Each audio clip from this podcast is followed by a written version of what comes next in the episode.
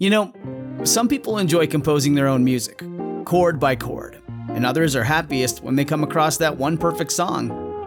Work is not a lot different than that. Whether you prefer building your own workflow or using a pre made template, with Monday.com, you and the team can work in a way that's comfortable for everyone. Tap the banner to go to Monday.com and build your own amazing workflow, or find an awesome template. No judgment.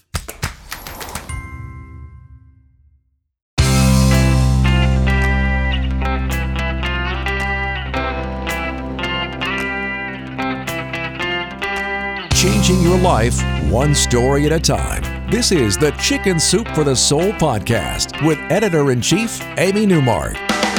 Hey, it's Amy Newmark with your Chicken Soup for the Soul.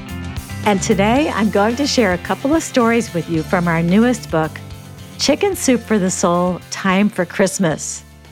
The holidays are coming Thanksgiving, Hanukkah, Christmas, New Year's, and that means lots of gathering with family and friends. And sometimes there are issues outstanding, ones that were kind of ignored during the year, but rear their ugly heads during the holidays. So it's a great time to use the power of forgiveness to smooth the way through those get togethers. Here's one story by David Hull that may get you started. David tells us that he was 23 years old, and for years, he and his mother and his stepfather had dinner at his grandmother's house every Saturday. They would watch sports on TV, play board games, and eat a big fancy meal. They did this every Saturday for years until one Saturday in late October. David's biological father, who he hadn't seen in 16 years, had asked if he could visit. He wanted to see his son after all that time, and David was dreading it. That Saturday, when the doorbell chimed, David peered through the blinds and saw an older, heavier, grayer man than he remembered. For some reason, he had expected his father to look exactly as he did in the only photo of him that David had, taken 16 years earlier when David was seven. When David went to the front door to greet his father, he found that he couldn't make himself reach out and shake hands. He was angry with his father.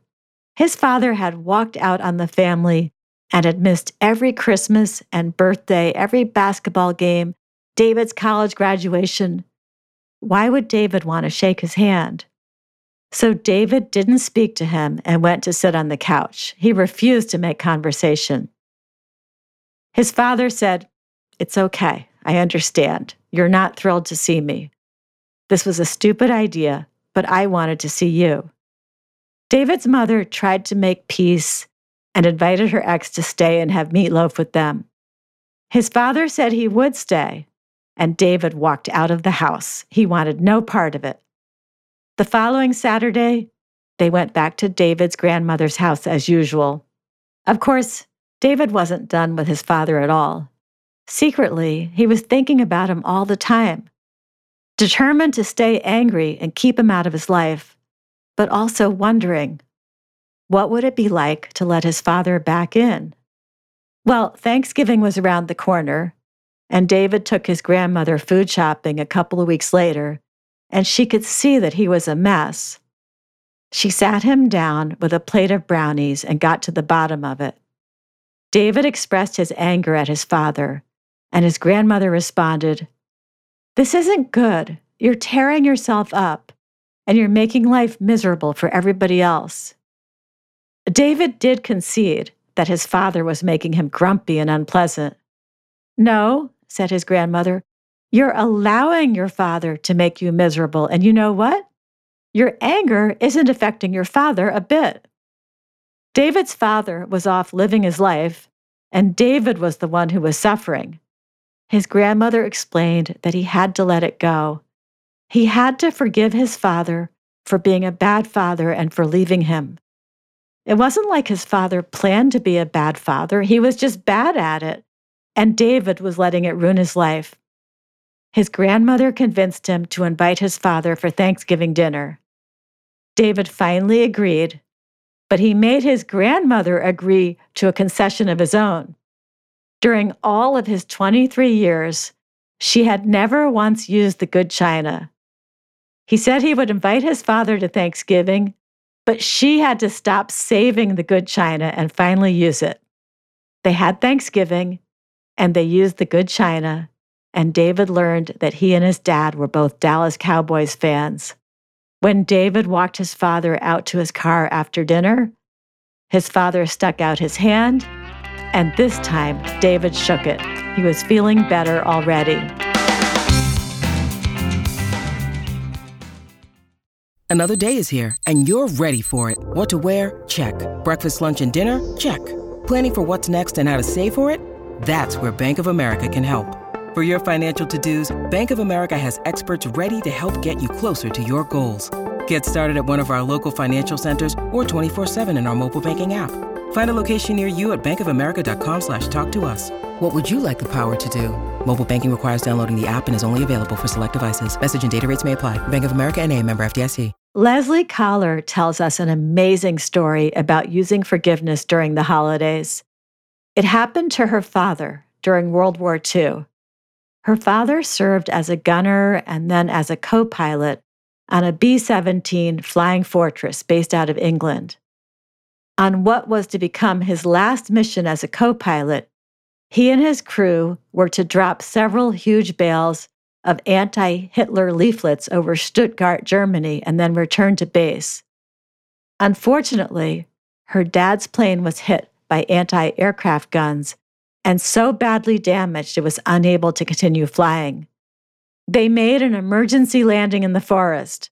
While the plane was totaled, the crew survived the crash, although a couple of the men were badly hurt. It was winter and there was plenty of snow on the ground, so the crew made a sled for the injured men from the hatch door. And then they set off, trying to get to Switzerland for medical help.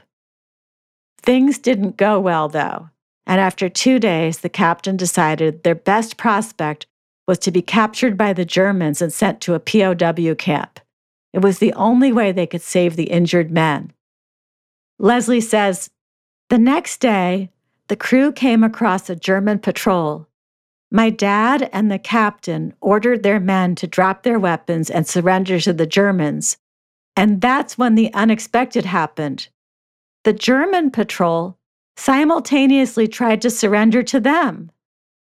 My dad said it was amusing and scary at the same time, as they and the Germans were all standing there with their hands in the air trying to surrender to each other.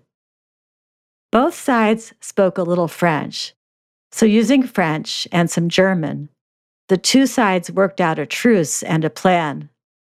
Leslie says, It was about five days until Christmas and they were still probably a hundred miles from the Swiss border.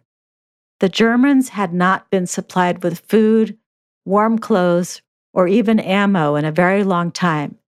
They were cold, hungry, and sick. Having been forced to fight for a cause they didn't believe in, two were originally from Austria, they had decided it was time to desert. Their leader, Fritz, wanting to save his men from freezing and starving to death, had decided they would surrender to the first Americans they saw and sit out the rest of the war in a British POW camp. The men worked out a plan. If they came upon more Germans, Fritz would pretend that the crew from the B 17 were his prisoners and that he was on his way to turn them in. If the group came upon an Allied patrol, the captain and Leslie's dad would ensure that Fritz and his men weren't harmed and that they made it safely to an Allied POW camp. For the next five days, these united men continued walking towards Switzerland. And on Christmas Day, they made it there. The Americans escorted the Germans to a British POW camp where they were given food and medical help. The Americans visited the Germans in the POW camp for as long as they were in the area. Leslie says, After the war, my dad and Fritz and several of the men on both sides maintained a lifelong friendship, often visiting each other. When my dad told his preacher father what had happened, he said it was a Christmas miracle. The B 17 crew had survived being shot at and then a plane crash, Somehow they had not been tracked or followed by the Germans and had run into the Germans who were hoping to meet some Americans. They had not shot each other, and as a group, they all made it alive into Switzerland. And all of them survived a German winter with almost no food, medicine, or clothes. Perhaps it was a miracle after all.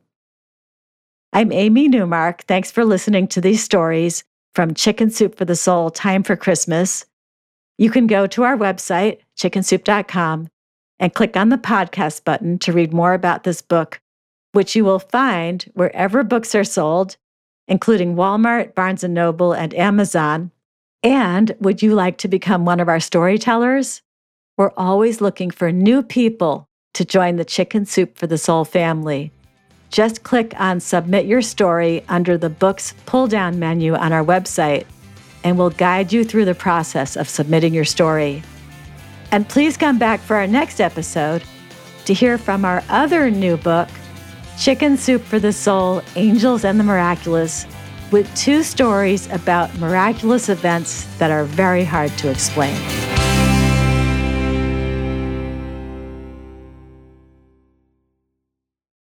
Our family has grown. Welcome to the world, Hanna Baby. Introducing a new collection, Hanna Soft, made with Tencel. It's so breathable, with stretchy comfort for all of baby's first moments. And it's cool and gentle on their skin all year round. Entrusted Hanna quality for your most precious gift. Hanna Soft, made to last. Shop now at hannaandersson.com.